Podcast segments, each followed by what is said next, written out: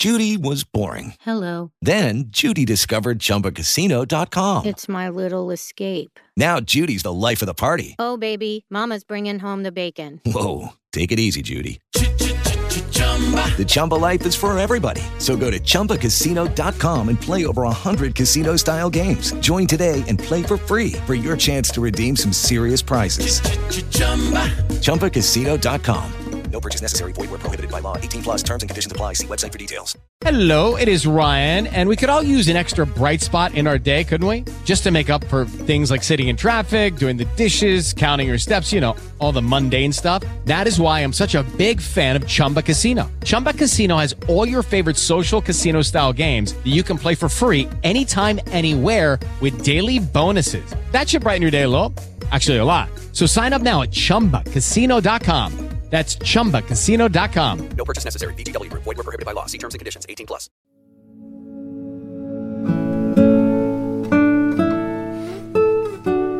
Questo è un nuovo incontro della rubrica eh, Startup Nation che abbiamo avviato un po' di tempo fa con l'obiettivo di far conoscere le startup innovative sia alle altre startup, sia al mondo della ricerca e delle università, ma soprattutto al mondo dei fondi pensione, dei fondi di investimento e dei venture capitalist perché possano iniettare linfa vitale in queste aziende per poterle far crescere. La filosofia di questi incontri, come sa chi, con- chi ormai li segue da un po' di tempo, è quello di cercare di dare quanto più spazio possibile all'azienda ed evitare una certa moda startuppara di origine americana che è quella dell'elevator pitch in cui in 90 secondi bisogna raccontare la storia della propria azienda e molto spesso la storia dell'azienda è la storia della vita.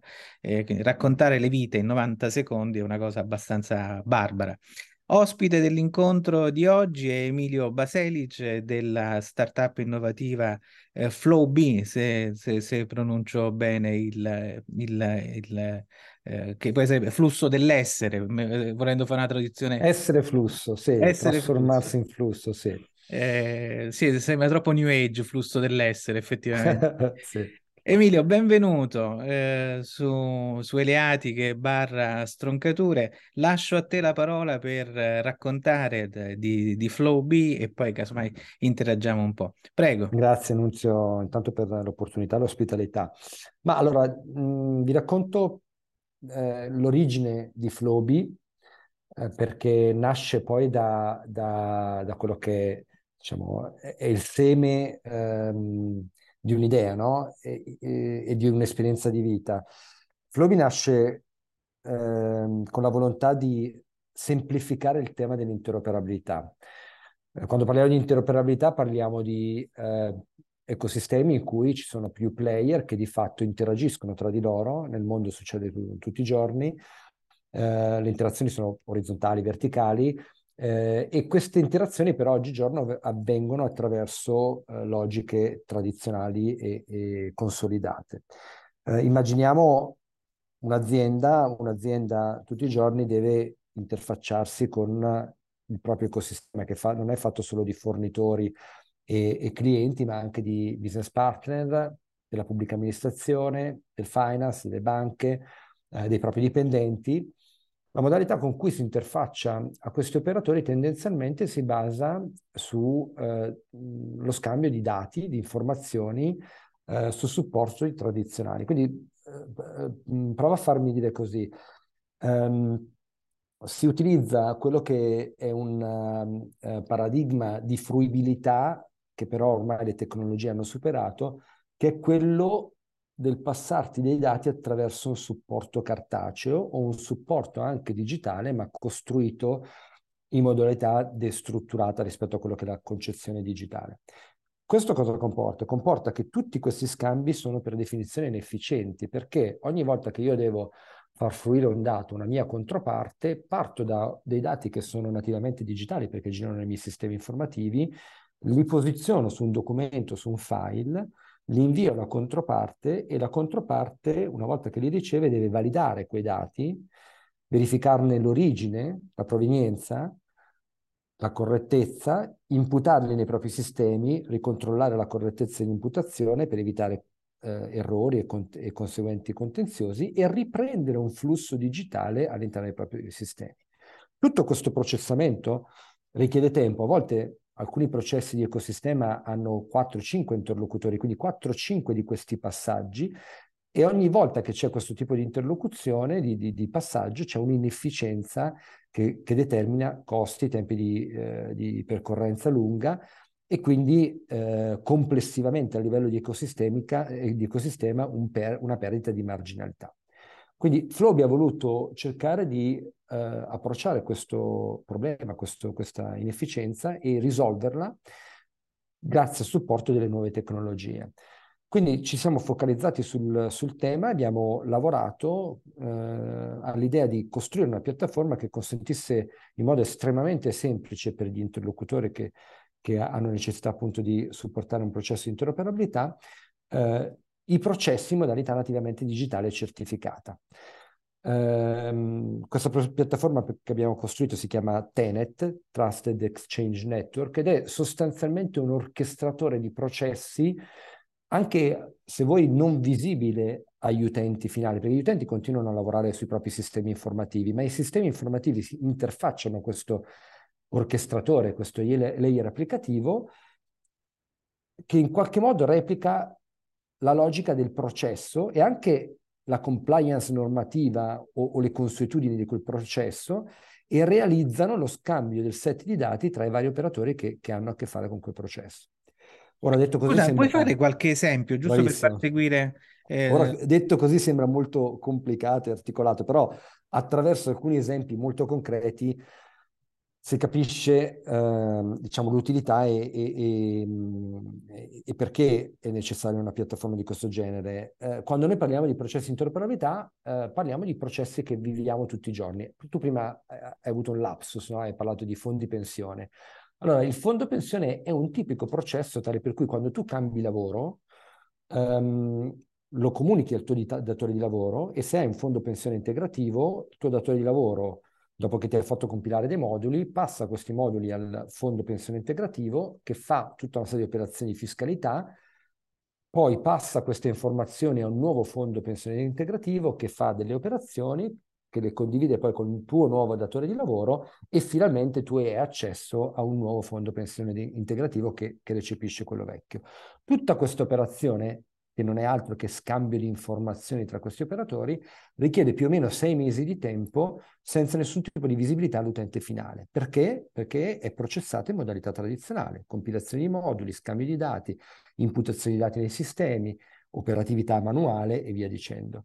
Ora la piattaforma ha proprio l'obiettivo di fare in modo che questo scambio di informazioni avvenga in modalità condiviso attraverso tecnologie DLT e attraverso l'orchestratore Tenet, così che il processo sia gestito tra tutti i sistemi da questo layer applicativo e quindi possa essere realizzato in tempi rapidissimi, entro le 24 ore, con un monitoraggio end-to-end di tutti gli step del, del, del processo, in modo tale che tutti quanti abbiano la visibilità di quello che sta avvenendo e non ci sia operatività e quindi possibilità di errore all'interno del processo.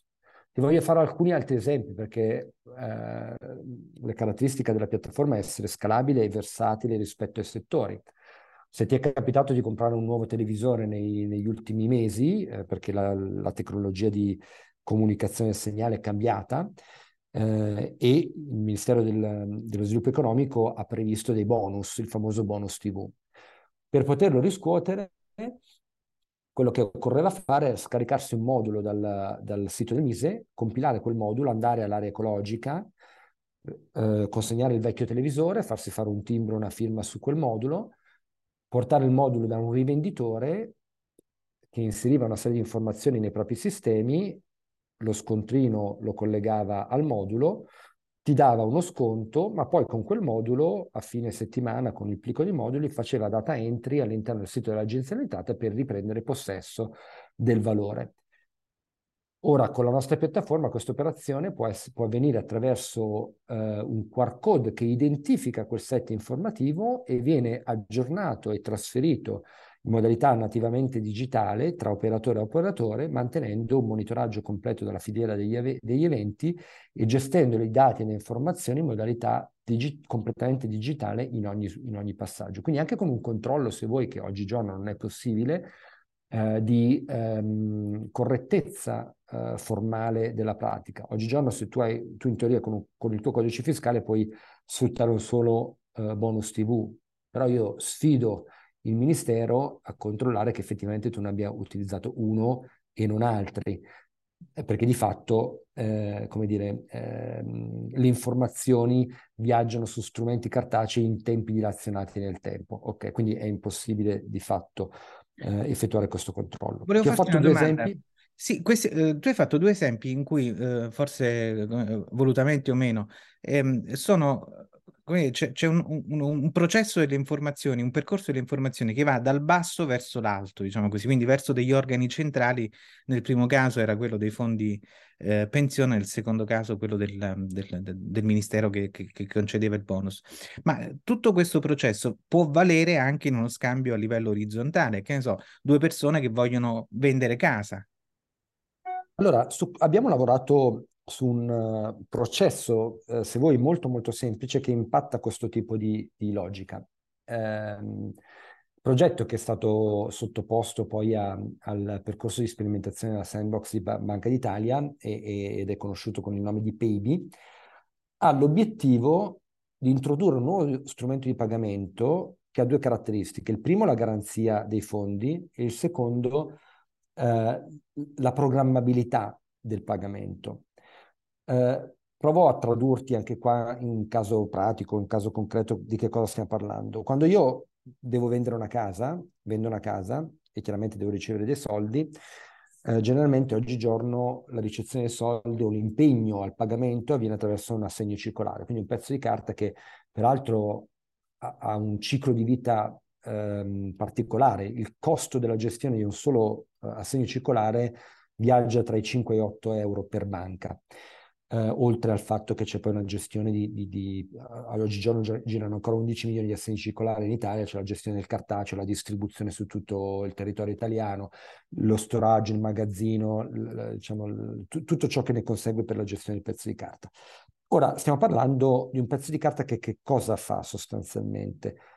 Garantisce non sempre in modo efficace il transito di una serie di informazioni tra il disponente e il beneficiario. Quello che noi abbiamo fatto in questo percorso di sperimentazione che stiamo portando avanti con quattro tra le principali banche italiane e con alcune che, che stanno entrando, Abilab come braccio tecnologico, lo studio legale Lowell e, e all'interno proprio della sandbox di Banca d'Italia, eh, ha l'obiettivo di fare in modo che questo processo avvenga in modalità digitale. Quindi eh, la creazione di questo strumento di pagamento avviene dig- digitalmente, questo strumento di pagamento di fatto è un token digitale eh, identificato univocamente che può transitare tra un disponente e un beneficiario. Quindi scusa, è uno smart contract basato su blockchain? Sì, ma adesso provo a, a, a eh, arricchire questa, questa storia eh, con quello che mi avevi chiesto tu, cioè ehm, l'acquisto della casa. Ora, Oggigiorno co- cosa succede? C'è un intermediario che, che, è un notaio che a un certo punto sancisce che la casa passa di proprietà.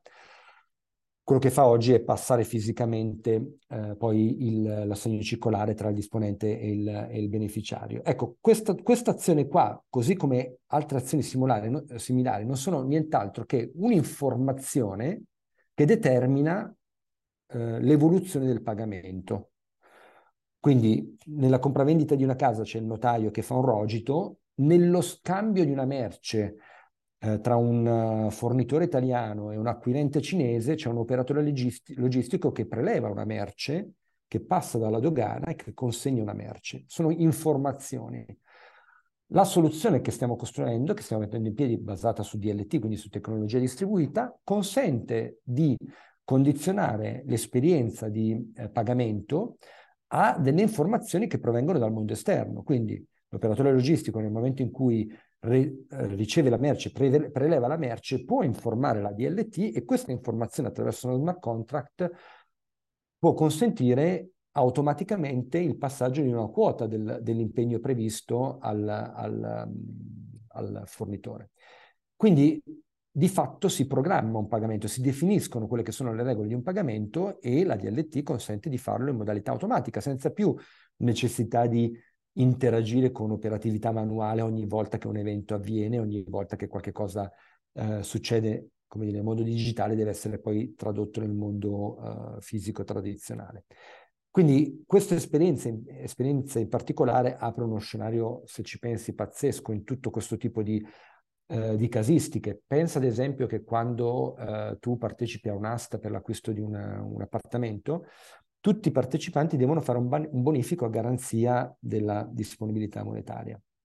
Dopodiché c'è un solo vincitore e quindi eh, un operatore si mette, come dire, uh, al, al, PC e restituisce i nove bonifici che sono stati fatti e che non sono andati a buon fine. Se pensi che ci sono in Italia 250.000 aste eh, immobiliari, quindi parliamo solo di beni immobili, ma poi c'è tutto il mondo del, del mobiliare, eh, all'anno. E ognuna di queste ha più o meno 4-5 mediamente partecipanti che fanno due bonifici, uno in andata e uno in ritorno, stiamo parlando di qualcosa come oltre un milione di bonifici e operatività, quindi bisognerebbe tradurre poi in tempo uomo speso per fare questo tipo di operatività al giorno, all'anno, cosa che con tecnologia DLT si può tranquillamente risolvere a priori senza errore, senza possibilità di errore, perché io non, non imputo un bonifico di ritorno manualmente con il rischio di magari dimenticare uno zero, con tutto ciò che ne consegue di, di di, di reworking,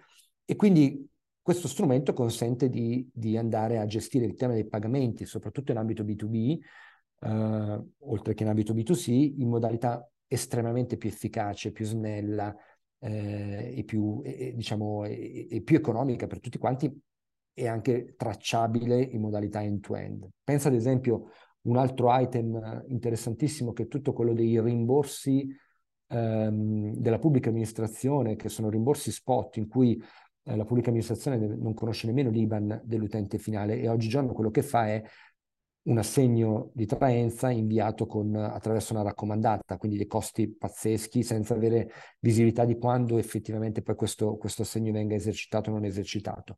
Questo è un altro caso d'uso che il PayB può indirizzare in modo molto uh, efficace, gestendo massivamente dei flussi informativi che vengono poi gestiti dalla piattaforma con una logica digitale. Senti, voi siete una start... volevo chiederti due cose. Voi siete una startup innovativa. Volevo chiederti eh, eh, su che cosa dire, è incentrato il riconoscimento e l'innovatività della vostra startup e poi qual è il vostro business model. Allora, il tema dell'innovatività è legato alle competenze che i quattro soci di Flobi eh, negli ultimi dieci anni di carriera hanno maturato, mm, eh, soprattutto in, diciamo, nel, nel, nel, lavorare su processi di trasformazione digitale di aziende di, di top, di top customer.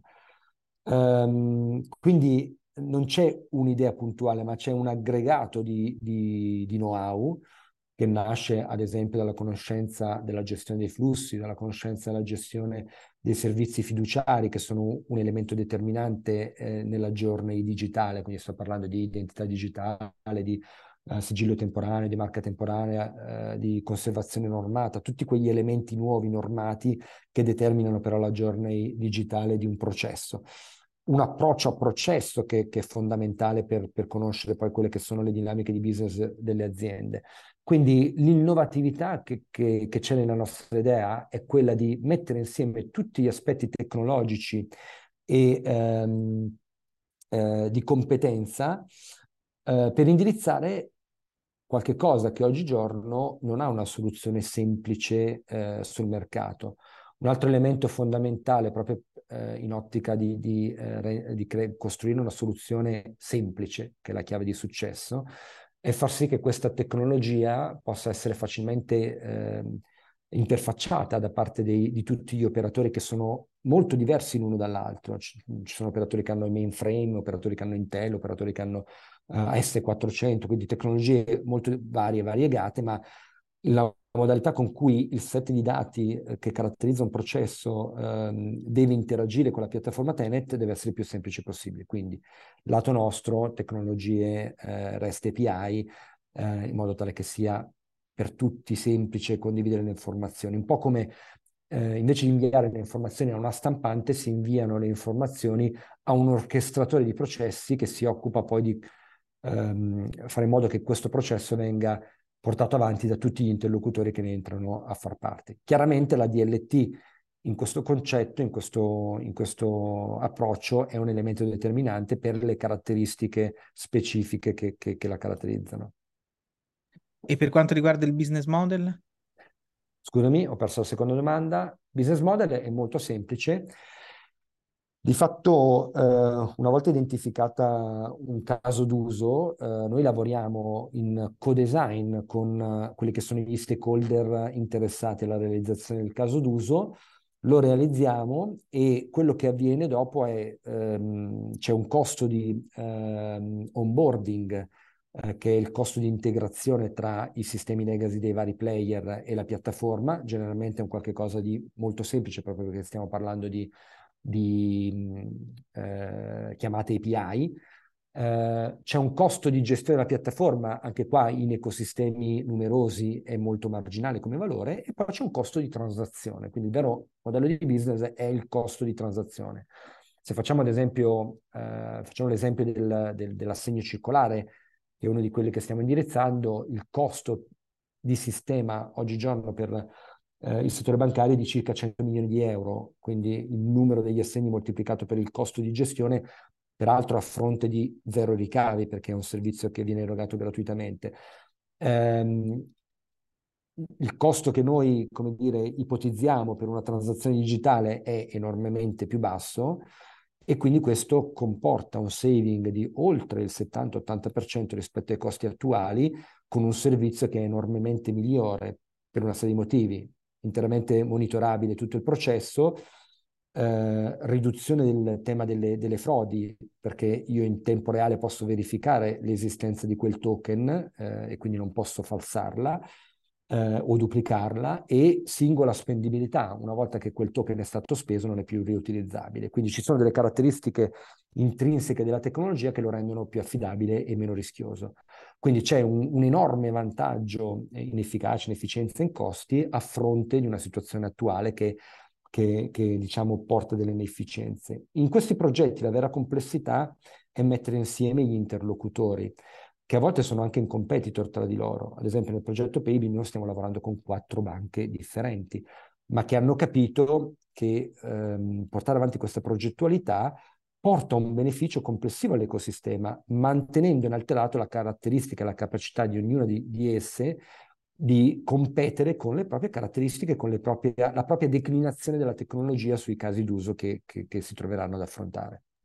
Senti, i progetti in cantiere, mi sembra di capire che PayB è il progetto più grosso e anche quello più avanzato in questa fase. Se ci sono altri progetti in cantiere, poi visto che come ci avviciniamo alla mezz'ora di tempo che ci eravamo dati, eh, come ti dicevo, eh, io di solito chiedo di che cosa avete bisogno, cioè nel caso in cui eh, ci fosse o ci sa- quando ci sarà un investitore che ascolterà questo video, in questa parte conclusiva, voi di che cosa avete bisogno per sviluppare i progetti che sono in fase avanzata adesso come PIB, ma anche i progetti che avete in cantiere o quelli che pensate di sviluppare? Allora, partiamo da, da, progetti in cantiere. Il PIB chiaramente è il progetto più importante, eh, definito eh, dal percorso di sperimentazione con delle date anche molto ben chiare, eh, previste per norma eh, di legge. Quindi eh, è un percorso che prevede una fase di MVP eh, che si concluderà a febbraio, eh, poi partirà una fase di and Friends che prevede quindi eh, l'utilizzo del prodotto eh, su ambiente eh, di produzione ma un set ristretto di utenti e una terza fase che dovrebbe concludersi con la fine di quest'anno del go live del, della soluzione. Um, quindi questo è il percorso abbiamo in cantiere un altro progetto sul quale stiamo facendo dei ragionamenti eh, e che ci piacerebbe portare nel contesto di Milano Hub, che è un contesto guidato sempre da Banca d'Italia molto interessante. Anche questo è un progetto di ecosistema e ha l'obiettivo di eh, indirizzare la tematica del pegno rotativo. Il pegno rotativo è tematica molto cara soprattutto ai produttori di beni alimentari italiani di, di valore, eh, parmigiano reggiano, mh, mm, le cosce di prosciutto piuttosto che il, vino, perché questi produttori ehm, utilizzano lo strumento del pegno per ottenere la liquidità in una fase ancora, ehm, diciamo, ehm, eh, prematura rispetto alla maturazione del prodotto. Questi prodotti sono prodotti che acquisiscono valore con il passare del tempo. Quello che stiamo provando a costruire con una serie di operatori, tra cui operatori bancari, operatori eh, di produttori di software gestionali, operatori di logistica, operatori di magazzini, è un, una piattaforma che consenta la condivisione delle informazioni, ognuno chiaramente per il proprio cono, cono di visibilità, in modo tale che questa filiera possa essere eh, garanzia di sostenibilità di quello che è, è il flusso finanziario erogato. Quindi da una parte una serenità da parte degli istituti bancari, dall'altra parte una facilità nell'accesso al credito da parte di piccoli produttori eh, o piccoli o grandi produttori di beni alimentari. Quindi questo è un, è un progetto che stiamo, abbiamo intenzione, l'ambizione di portare nel contesto di Milano Hub, eh, che, che, diciamo eh, si chiuderà a fine gennaio, quindi speriamo di riuscire a fare in tempo nel proporlo in quel contesto. Um, di che cosa abbiamo bisogno come società? Anche qua faccio un, un, piccolo excursus temporale. Noi uh, in questo momento abbiamo, uh, o meglio, abbiamo nell'anno pregresso fatto un percorso di accelerazione nel, eh, nel programma di FinPlus Tech, che è un programma eh, sponsorizzato da Cassa Depositi e Prestiti, Digital Magic, Startup Bootcamp e via dicendo.